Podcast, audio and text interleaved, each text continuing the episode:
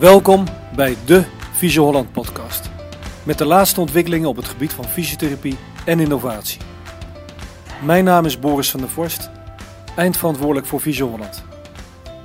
Ik wens je veel inspiratie toe.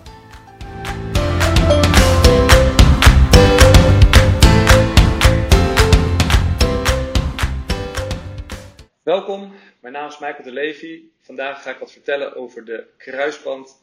Neem samen met Jeroen van den Kamp de podcast op. Ik heb zo 8 tot 10 jaar, denk ik, inmiddels uh, werkervaring in de uh, knierevalidatie. Vooral gericht op de voorste kruisband, maar daarbij natuurlijk ook het begeleid letsel. Denk aan de binnenband of achterste kruisband. Je moet je voorstellen, in augustus, september beginnen de sportvelden langzaam weer vol te stromen. Uh, met de handballers, de basketballers, de voetballers. Maar daarbij stromen onze eigen wachtkamers ook weer langzaam vol, zowel bij de orthopeden als bij de fysiotherapeuten. Jaarlijks zijn er 800.000 knieletsels uh, te benoemen. Dat is ongeveer 20% van alle uh, blessures. En hiermee heeft de knieblessure de grootste aantal uh, ja, blessureaantal. Een scheur van de voorste kruisband wordt ook wel beschouwd als de hartaanval van de knie. Vooral bij de intensieve sporter heeft dit letsel grote gevolgen. Maar ook de minder actieve persoon kan hem toch last hebben van instabiliteit in de knie. Zowel het lopen als een trap lopen en toch hele subtiele draaibewegingen. Het kost ongeveer 45 milliseconden om een voorste kruisband te scheuren. Het is dus in een flits gebeurd. Jaarlijks zie je hiervan ongeveer 4000 voetballers die een kruisband scheuren. Landelijk zijn het ongeveer 7000 uh, reconstructies die er plaatsvinden. Zoals ik al zei, vandaag zit ik met Jeroen van der Kamp, eigenaar van de website FC Kruisband. Mooie website Jeroen, ziet er goed uit. En uh, stel je vandaag eens voor, vertel wie je bent, wat je doet. Nou, dankjewel Michael dat ik hier uh, bij deze podcast uh, mee mag doen. mijn naam is Jeroen van der Kamp. Ik heb in 2010 een website opgestart, fckruisband.nl. Ik heb zelf geen medische achtergrond. Dat eigenlijk regel 1 als ik meestal meedoe aan dit soort dingen. ik ben een ervaringsdeskundige op het gebied van de kruisbandletsel. In 2003, 4 en 9 heb ik deze gescheurd. En eigenlijk sindsdien heb ik een, een soort passie gekregen voor deze blessure. Op fckruisband.nl vind je een verzameling van verhalen en ervaringen en video's en informatie hierover. Ervoor te kunnen zorgen dat de patiënt een goede zorg kan krijgen in, uh, in Nederland en België en ook de juiste keuze kan maken. Het is op dit moment de grootste neutrale en onafhankelijke website uh, over dit onderwerp. Dus uh, dat is eigenlijk wat ik probeer te doen met fckruisband.nl. Mensen te helpen. Dat gaan we volgens mij vandaag ook doen. Nou, volgens mij is het, ook, is het ook goed gelukt. De website ziet er netjes uit, goed overzichtelijk. We gaan inzoomen op het uh, pre-operatief uh, traject. Dus eigenlijk van het moment van scheuren, hoe uh, verder. En vooral ook over de informatievoorziening die daarvoor relevant is. Ja, want als je kijkt, Michael, naar iemand gaat vanavond sporten. en helaas gaat ook iemand vanavond zijn kruisband scheuren. Hoe kan deze persoon of de omgeving deze blessure uit herkennen? Want ik hoor ook dat het vaak gemist wordt. Ja, goede vraag. Als je kijkt naar de, uh, over de statistieken, 70% scheurt uh, zijn of haar kruisband af uh, zonder dat daar iemand in de buurt staat. Dus een non-contact trauma noemen we dat. Mm -hmm. Heel kenmerkend is over het algemeen dat er een draai plaatsvindt van de knie. Dus de voet wordt, staat stil, wordt er vaak gezegd. En daarbij hoort ze een knoep of een plop. Er, in ieder geval iets van, de voet, het lijkt alsof er iets kapot gaat. Ze vallen vaak ook op de grond de sport waar ze mee bezig zijn, op dat moment moeten ze ook staken. En uh, ja, ze worden vaak weer op, uh, op de been uh, geholpen. En de eerste stap die ze dan maken, zegt ze: Wow, dat voelt instabiel, dat voelt raar. In ieder geval een hele ander soort sensatie in die knie is dan daar gaande. Later, niet veel later, maar later in ieder geval, zie je vaak dat die knie ook wat dikker gaat worden. En, ja, en soms zit de knie ook wel eens op slot. Er kan ook begeleidletsel natuurlijk plaatsvinden. Denk aan een uh, meniscus die kapot gaat, die dan voor een slotknie uh, kan zorgen.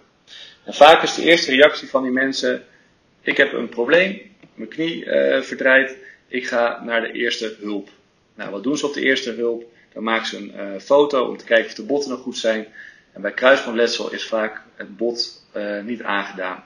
Dus die mensen worden naar huis gestuurd. Zeggen van ja, kijk het even aan, geen botbreuken, waarschijnlijk gewoon gekneusd. Ga thuis lekker zitten en uh, kijk het gewoon eventjes aan de aankomende periode. Nou, wat gebeurt er? Het normale herstel bij alleen maar uh, kruisbandletsel is vaak toch best wel positief. Die knie wordt weer dun en de, de stijfheid neemt af, buigen en strekken gaat weer beter. En ze kunnen in één keer weer naar het sportveld gaan. En, en in welke periode zitten we dan, als, je dat, als de knie dunner wordt? Is dat een paar dagen of is dat een paar weken? Het verschilt. bij de ene is het na een aantal dagen al een stuk beter. En ik was meegemaakt, een handballer, die, die had voor zijn idee een knie verdraaid, maar was weinig aan de hand. Kwam een week later kwam hij eigenlijk zijn sporttasje al bij mij uh, op het spreekuur. Ik zei van ja, ik ga even toch checken voor de zekerheid. Maar volgens mij is het wel goed, dat ik heb eigenlijk nergens meer last van. En knie bekeken, ik zeg, doe je sporttas maar weer, uh, berg maar weer op. Je gaat uh, helaas niet het sportveld op. De kruisband is kapot. Dus... Kan jij eigenlijk, oké, de, de, kruisband is kapot zeg je. Dat, die diagnose kan jij dan dat moment aan die persoon geven. Die, die persoon had zelf de diagnose nog niet gehad. Uh, nee, normaal deze patiënt die had eigenlijk het idee van nou er is heel weinig aan de hand. Ik kan goed buigen, ik kan goed strekken en uh, ik heb geen of uh, nauwelijks een beperking. Dus als je vraag al was van ja, hoe lang kan dat duren voordat de knie weer rustig wordt? Soms in een week, soms twee weken. vaak zie je dat de wat ernstige trauma's toch echt wel een maand of twee, drie nodig hebben om weer een beetje rustig te worden. En zoals dat, zodra dat behaald is, ja, dan heeft toch het gevoel van ja, er is niks aan de hand, ik kan weer. Oké, oké. En als je kijkt naar uh, uh, deze persoon uh, die we als voorbeeld nu hebben, die kwam met de sporttas bij jou in, in de praktijk. Um, kun je eigenlijk sporten zonder kruisband? Um, je kan sporten zonder kruisband. Ik adviseer mensen altijd op, op sport natuurlijk om, ja, je hebt je kruisband kapot, heftig trauma en dan nu. Ik categoriseer sporten eigenlijk op drie niveaus. Het hoogste niveau is contactsport, met uh, rotatie. Denk aan voetbal, handbal, basketbal. een niveautje lager zitten de sporten waarbij wel rotatie plaatsvindt, maar geen contact. Denk aan tennis, squash, vechtsporten. Eigenlijk ook in die groep. Waarom? Het is een vrij gecontroleerde beweging. Het contact is van een, van een stoot of van een trap. Maar het is wat gecontroleerder dan het voetballen of het basketballen. En helemaal onderaan staat dan het, uh, sorry, het hardlopen, het wielrennen, mountainbiken. Vergis je niet, binnen die categorie heb je natuurlijk ook toch altijd weer subcategorieën. Zoals als squash altijd weer uh, linker zijn dan tennis op gravel. En hardcore weer uh, tennis weer anders uh, het gravel tennissen. Dus ook binnen zo'n groep heb je toch verschillende categorieën. Wat kan een, de patiënt doen die vanavond zijn kruisband scheurt en, en, en op deze, ja, die zal deze vragen willen gaan beantwoorden voor zichzelf? Uh, wat, wat kan je voor advies geven daaraan? Uh, zeg maar in de, in de, fase voordat ze bij jullie als fysio komen, of misschien wel uh, ja, terwijl ze bij de fysio komen? Het begint bij informatievoorziening. Dus patiënten moeten opgeleid worden in hun uh, knie. Waarom zeg ik het zo specifiek? Uh, het is uiteindelijk de patiënt zijn knie en zijn eigen verantwoordelijkheid om er weer een goede knie van te gaan maken. En die verantwoordelijkheid kan je denk ik zelf alleen maar nemen als je ook eigenlijk zelf specialist wordt van je knie. Dus ook met, met onder andere jouw website als FC Kruisband, maar ook kniechirurgie.nl uh, zijn goede websites waarbij je gewoon degelijk informatie kan uh, vinden. Waarbij ja, het staat er wat er moet staan en er is geen discussie of een fora waarbij je in de war kan worden gemaakt uh, of wordt gebracht op hetgeen wat je kan, kan verwachten. Dus informatie voorzien, educatie, ook vanuit je omgeving met mensen over spreken, is denk ik het belangrijkste wat je hierin uh, kan doen. Ja, ik weet nog bij mezelf, hè, je noemt het al, het verwachten van wat, wat, je, ja, wat je tegen gaat komen, wat je, waar je aan moet gaan werken met elkaar. Dat is een stukje wat ik uh, destijds heel erg had gemist. Uh, het verwachtingsmanagement, als dat een woord mag zijn hierin. wat kan je daarin doen? Verwachtingsmanagement is altijd een hele complexe. mensen vergelijken altijd elkaar de een zegt van hé, hey, die zit op week 6, die doet dit al en ik zit op week 3 en ik kan pas dit. Op drie maanden kan je hetzelfde idee hebben hè, van... Uh, dus vergelijken is eigenlijk niet helemaal... Vergelijken gaat niet echt op. Ja. En waarom niet? Ehm, de ene knie is niet de andere knie. En uiteindelijk behandel je ook niet de knie, je behandelt de persoon die daaraan vast zit. Daarom vind ik mijn werk zo leuk. Ik doe het inmiddels al tien jaar. En dan kan je zeggen, ja, tien jaar die knie elke keer maar weer. Nee, het is niet die knie, het is de persoon die je daarin begeleidt. En Normaal is het management, het verwachtingsmanagement wat je kan hebben. Ja, het hangt af, hè, hoe, hoe ernstig is het letsel.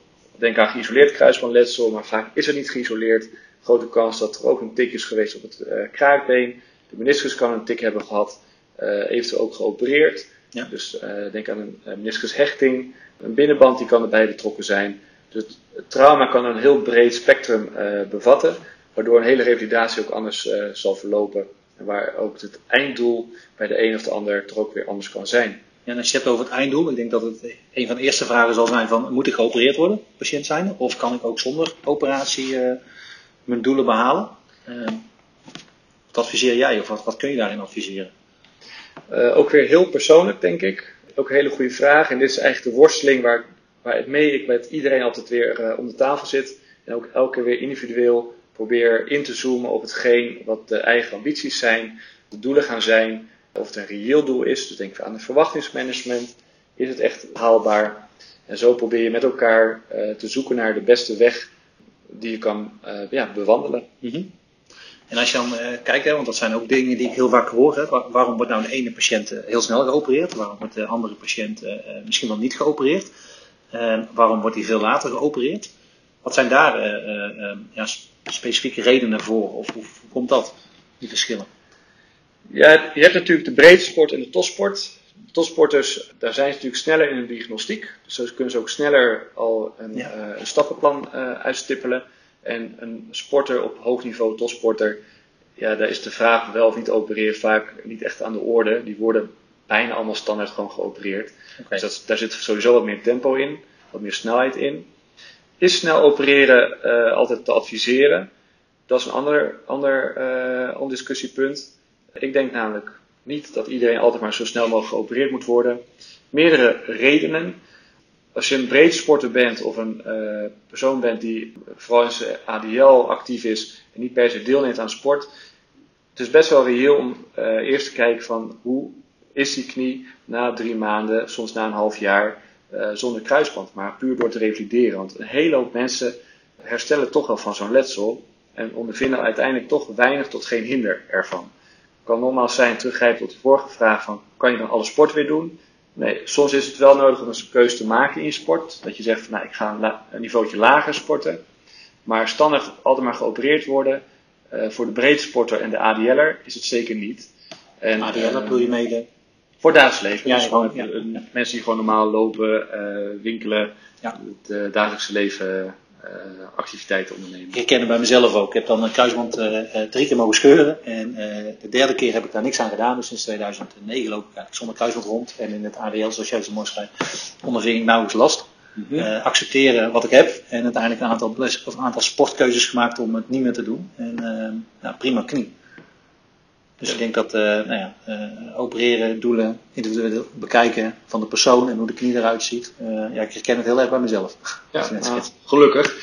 Dit vertelt dus aan een hele hoop mensen wekelijks, maandelijks. Mm -hmm. en verder, wat natuurlijk ook belangrijk is, hè, als je het hebt over uitstellen van een operatie, timing is heel erg belangrijk.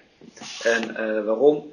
Een knie die nog onrustig is, met veel vocht erin, die niet goed kan buigen, maar ook vooral niet goed kan strekken en daarbij, uh, wat je altijd ondervindt aan zo'n letsel, is dat de spieren afnemen in kracht en in spanning. Ja, ga je slecht een operatie in, kan je er ook van uitgaan dat de, uh, het resultaat van zo'n operatie altijd iets minder is als dat je zorgt dat alle voorwaarden gewoon goed zijn. Wat, kan, wat, wat zou ik aan kunnen doen als patiënt zijn? Om de preoperatieve fase voorbereiding dan zo goed mogelijk te doen? Uh, hoe vaak moet ik komen naar een fysio? Of moet ik überhaupt naar een fysio toe? Of kan ik bij de sportschool? Ja. Uh, ook weer een goede vraag. Ik zelf werk altijd, ik probeer altijd normaal te sturen in zelfeducatie en uh, dat begint dus bij de informatievoorziening. Ja. Ik zorg dat mensen weten wat ze te doen staat en dat is inderdaad op zoek naar een goede fysiotherapeut, uh, op zoek naar een goede orthopeed. Nou, daarvoor kan, kunnen ze jouw website dus ja. mooi gebruiken. Daar staan de, de specialisten natuurlijk op. Ga in gesprek. Iemand die op de website staat, benader diegene Kijk eens of die klikker ook is, hè, want je moet uiteindelijk toch 9 maanden, 12 maanden met iemand uh, in een zaal uh, vertoeven. Ja. Dus die klik moet er natuurlijk ook zijn. Maar daarnaast gaat het ook om een stukje begeleiding, wat ik net al aangaf. Het optimaliseren van de uh, mobiliteit. Dus weer goed kunnen buigen en strekken. Ja. Het vocht moet toch uit de knie. en die spieren moeten toch zo goed mogelijk worden opgetraind. En ik denk dat een groot deel daarvan gewoon prima zelf gedaan kan worden. Maar een stukje sturing en controle vanuit een fysiotherapeut die daar gewoon veel ervaring in heeft, ja. is uh, zeker uh, wenselijk. Daarbij, wat ik zelf altijd adviseer, zorg dat je voor twee weken voor zo'n operatie ieder geval een keer een gesprek hebt met de fysio. Dat er ook wordt aangegeven, dit zijn de leefregels straks voor na de operatie. Dit zijn de oefeningetjes straks voor na de operatie. Dit is wat de operatie überhaupt inhoudt, zodat je ook weet van uh, welke ja. snee is waarvoor. Ja krijg nog wel eens de verhalen van, ja, volgens mij zit mijn meniscus, want dit is die snee. En ik dacht dat ik een hele grote snee zou krijgen voor mijn hamstring, maar ik zie hem niet. Ja. Dus ook daarin geldt, hoe beter je patiënten voorbereidt, hoe beter ook het gevolg zal zijn. Ja, hoe minder vragen ze ook zullen hebben. Ja, zeker. Dan, klopt. Als ik kijk naar uh, vragen die ik dan krijg op, op fckhuizen.nl, ik ben een makkelijk medium uh, voor hun om vragen te stellen, zowel op social media als uh, op de site of per e-mail. Is een van de meest gestelde vragen is eigenlijk joh, die revalidatie, waarom, waarom, duurt die zo lang? En waarom zit er zoveel verschillen tussen de een en de ander? is, is dat in een paar zinnen uit te leggen of is dat een heel complex antwoord? Ik ga het proberen. Antwoorden zijn natuurlijk altijd wat diepgaander dan dat ik nu hier vertel. Revalidatie duurt zo lang. Enerzijds hebben we te maken met een stukje biologie biologie van het lichaam. De eerste fase gaat om dat die knie rustig gaat worden, spieren weer getraind gaan worden, sterk gaan worden. En daarna moet je opgetraind gaan worden voor, voor je sport. En daarnaast hebben we nog iets over reflexen. Ik had al aangegeven, hè? in het begin 45 milliseconden heb je nodig om die kruisband uh, te scheuren. En als je gaat kijken uiteindelijk naar je sport, sport gaat over reflexen en reflexen gaat over millisecondes. Dus een tegenstander, een medespeler, een bal, een goal, tijd, druk, er speelt zoveel mee. Alle basisvaardigheden moeten weer geautomatiseerd worden. En in een latere podcast zullen we hier zeker nog verder op ingaan. En waarom het langer duurt dan bij de een en dan de ander. Ook daarin geldt, het is denk ik multifactorieel. De ene persoon is niet de andere persoon. Motivatie, inzet, vakanties, ziek zijn, begeleidende letsels die plaatsvinden. Er is heel veel over, er is gewoon heel veel verschil tussen mensen. En ja, daarom is de ene revalidatie ook niet de ander. Ja, dus ik hoor al een aantal mooie tips in, in de antwoorden ook van wat is nou het allerbelangrijkste wat de patiënt zelf kan doen. Uh, hoor ik je zeggen, nou, timing, inzet, discipline, verantwoordelijkheid. Uh, het begint eigenlijk ook gewoon heel erg, uh, zo gezegd, bij de patiënt. Terwijl ik zelf heel veel merk ook dat de patiënt ook heel snel het bij de fysio neerlegt. van jij helpt mij toch weer op de been te krijgen. Ja, zeker. En dat probeer ik te voorkomen. Ik probeer die verantwoordelijkheid echt bij de mensen zelf neer te leggen.